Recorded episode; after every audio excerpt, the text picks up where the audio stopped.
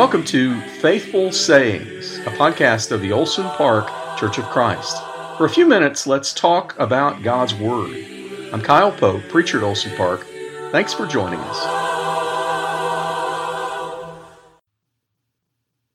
There's an expression we hear from time to time when someone becomes a little too absorbed and overcome with his or her own problems.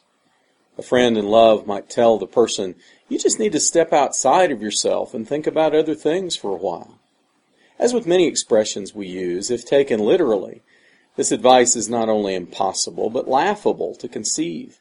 How could someone literally step outside of himself? Regardless of what Eastern religion and New Age thought would have us to believe, a person can't just leave his or her own body for a while and then come back after some task is done. Scripture defines death as the departure of the soul or spirit from the body. Compare James 2:26. When this expression is used, it generally is not talking about some so-called out-of-body experience. What it means is that the person needs to shift his focus away from himself in order to gain a better perspective on things he must confront.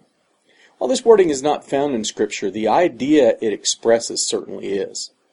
Consider with me a few areas in which, as Christians, it would do us great good to step outside of ourselves. Number one, take an interest in the lives of Christians within our own congregation.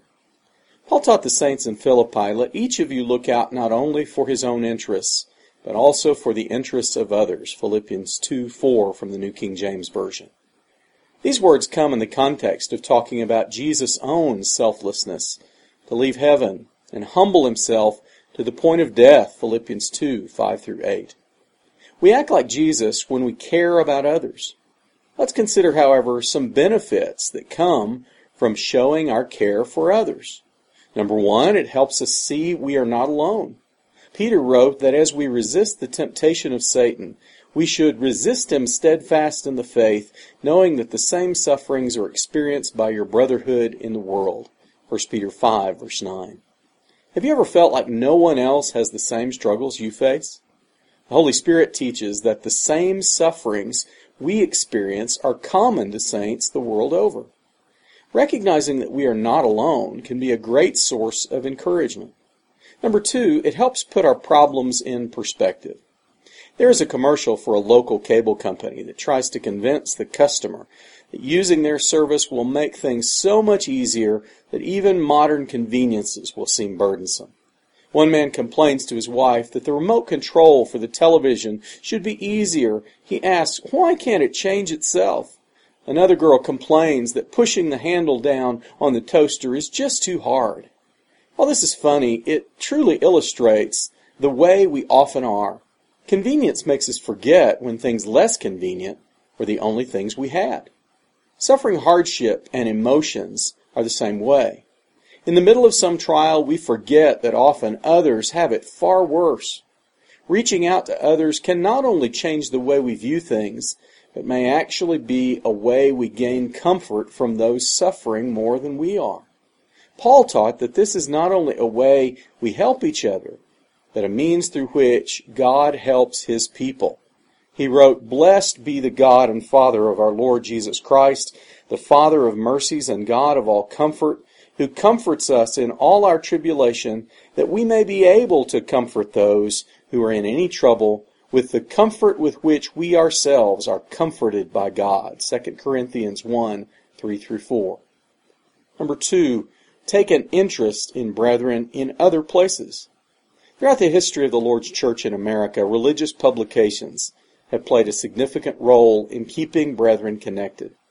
When the divisions took place in the mid 20th century over church support of human institutions and social gospel issues, a publication known as the Gospel Guardian became a lone voice for Christians who had been isolated and quarantined from brethren no longer willing to discuss such issues. It became a rallying point by which brethren fighting for the same cause could connect and consider various issues. Though no longer in print, that publication is now online. And I was surprised recently to discover the street addresses of several places I lived as a child posted in its issues from the days when my father preached and submitted reports when he moved to a new work. Much has changed since those years. There are many more publications printed by brethren, and no single paper represents or should represent a voice for Christians as a whole. At the same time, I am saddened by the fact that now I see much more of an attitude of isolation among us. We don't go to gospel meetings held by sound churches within our own city. We don't read about our brethren or study the things about which they are writing. Often we restrict our religious diet to only what our own local congregation can offer. Is that bad? Well, what if it leaves us unaware of some issue brethren have faced elsewhere?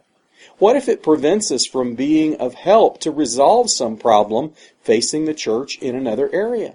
What if our focus is so isolated to our own congregation and its particular set of problems that we grow discouraged and lose faith, being ignorant of the victories others have had over these same problems?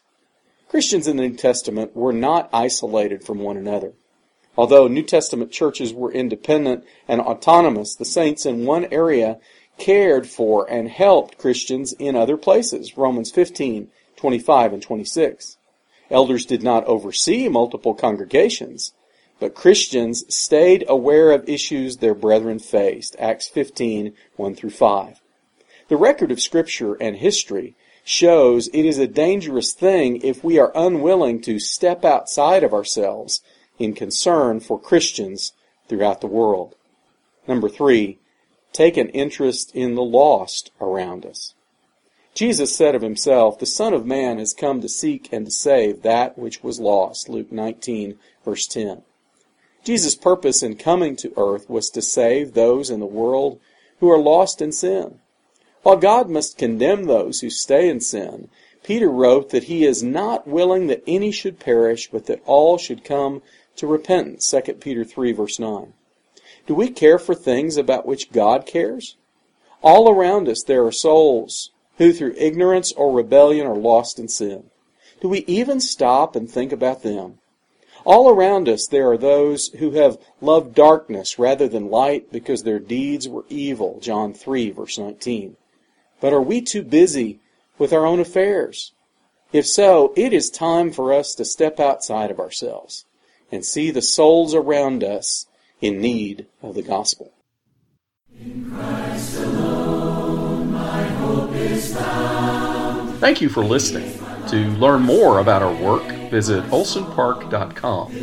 If you're in Amarillo, Texas, come worship with us at 4700 Andrews Avenue in Amarillo 79106. Please tune in again to Faithful Say.